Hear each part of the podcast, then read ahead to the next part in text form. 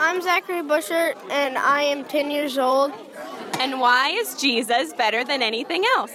Jesus is better than anything else because he created everything and he is the maker of the earth. Being a kid isn't easy. You know you're supposed to be good, and sometimes you feel like you're doing a great job, but then the next minute you do something wrong again. That's why we need Jesus and to remember the good news of the gospel every day. Not just the part about when Jesus came to earth, but God's rescue plan from before he even created the world and the hope of living with him forever. So that we can see through every story in the Bible why Jesus is better than anything else and why he wants you to join him.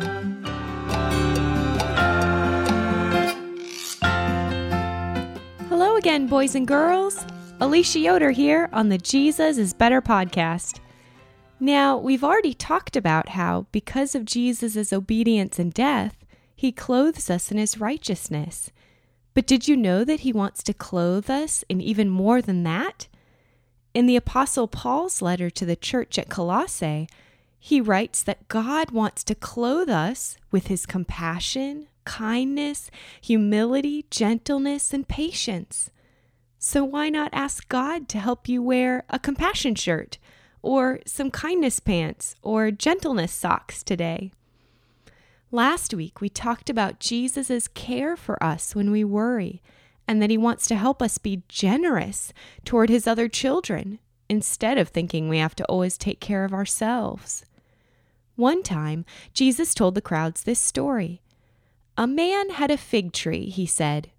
It was growing in his vineyard. When he went to look for fruit on it, he didn't find any. So he went to the man who took care of the vineyard and said, For three years now I've been coming to look for fruit on this fig tree, but I haven't found any. Cut it down. Why should it use up the soil? Sir, the man replied, leave it alone for one more year. I'll dig around it and feed it. If it bears fruit next year, fine. If not, then cut it down. Jesus was teaching in one of the synagogues on a Sabbath day. A woman there had been disabled by an evil spirit for 18 years. She was bent over and could not stand up straight. When Jesus saw her, he asked her to come to him. He said to her, Woman, you will no longer be disabled. I am about to set you free. Then he put his hands on her. Right away, she stood up straight and praised God. The synagogue leader was angry because Jesus had healed the woman on the Sabbath day.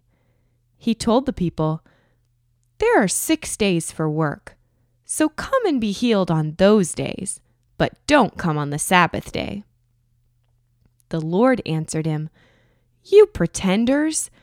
Doesn't each of you go to the barn and untie your ox or donkey on the Sabbath day?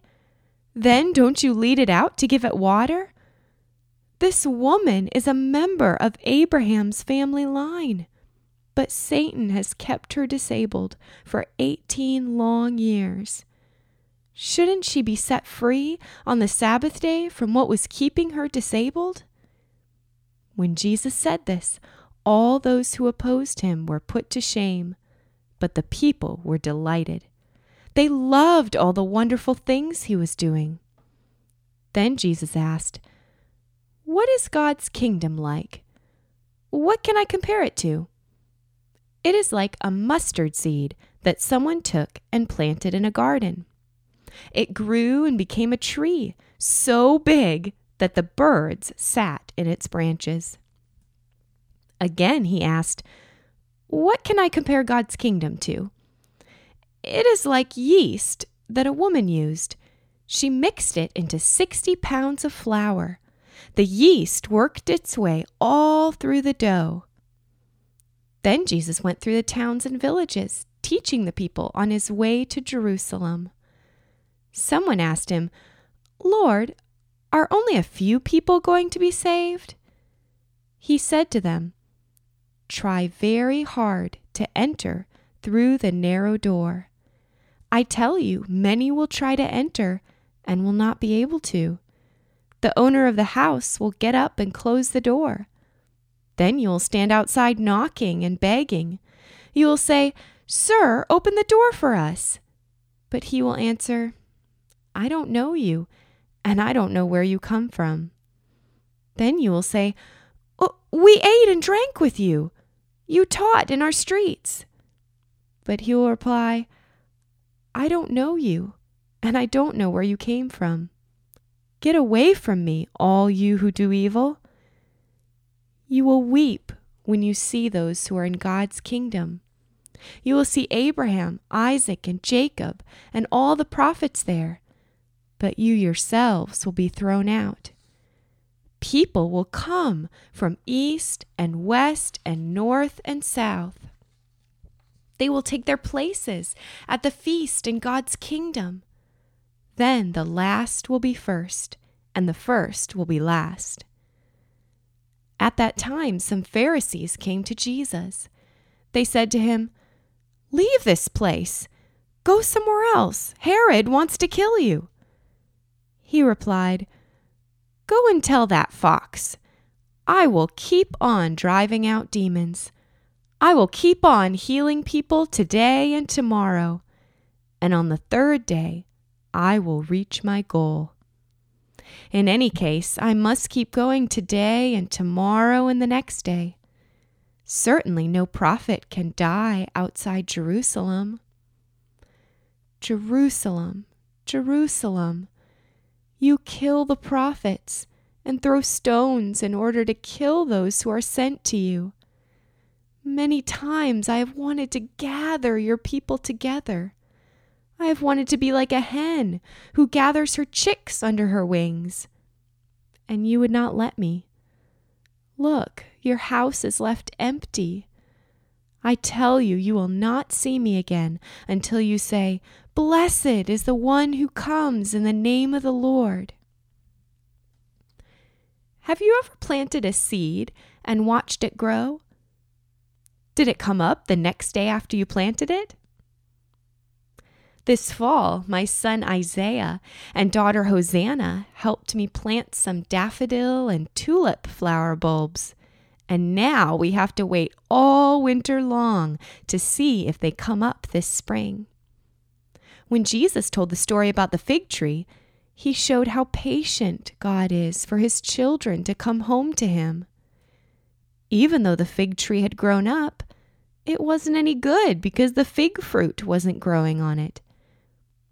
But God hasn't wanted to rush his kingdom coming because he wants the seeds of the gospel to have a chance to be planted and grow in many people's hearts. He may even have us help to dig and water and fertilize the plants in people's hearts by loving them and telling them how much Jesus means to us, even as we trust God to give them the faith to let their plants grow. And when we pray for our friends and family, we won't just pray for their sicknesses to go away, but we'll also pray for their hearts, that God would help them to know Him more and bear His fruit of love, joy, peace, patience, kindness, goodness, faithfulness, gentleness, and self control in their lives. God can even use our prayers of faith to protect people from the flaming arrows Satan wants to send to burn the little plants in people's hearts. Sometimes people's hearts are tied up because they don't think God could really love them, or they think they can take care of themselves without Him. The crippled woman Jesus healed had been disabled by an evil spirit for 18 whole years. But when people are truly healed by Jesus, they will be like the woman, finally able to straighten up and lift their hands in praise to God. One way Jesus might choose to heal someone's heart is through you listening to them tell you their sadness and frustrations and helping them to look to Jesus and ask Him for help. Maybe a friend tells you about someone in their class who always calls them a mean name. You could say something like, I'm so sorry that's happening to you. It must make you feel really yucky. Let's pray together and ask Jesus to help you to know what he thinks about you. When you point your friends to Jesus, you won't be tempted to think that you always have the right answers, like the Pharisees thought. They hated that Jesus kept breaking their rule not to heal people on the Sabbath day. But Jesus wanted them to see that he cared about the disabled woman more than following the rules. He reminded them that they show kindness to their animals by giving them water on the Sabbath day so why shouldn't he have helped a precious woman? If you've ever been to the beach, or if you have a sandbox at home, you can picture one tiny grain of sand in the palm of your hand. A mustard seed isn't much bigger than that. But Jesus taught that as more and more people come to know him and his kingdom grows, it's like the mustard seed that grows so big that even birds can sit on the branches. It's also like a tiny bit of yeast that's mixed into huge bowls of dough so that it can be baked into puffy bread in the oven. People might ask, how can people from every nation of the world possibly find out about Jesus and choose to follow him as their king? But God loves surprising us with his love so that tons of people can be rescued and join his forever family. Our part might seem hidden, like yeast secretly working through, all through some bread dough. But he can help us to believe that it's worth our time and energy to keep loving our brother and classmate and parents and helping them to know God more. And then you can thank God for the changes you do see, like when your little sister starts to treat you with more kindness because God is changing her heart. Have you ever been to a play place where you had to crawl through a tunnel to get in? What if your friend decided he was going to try and get in by climbing on the outside and smashing through the walls? It probably wouldn't work so well.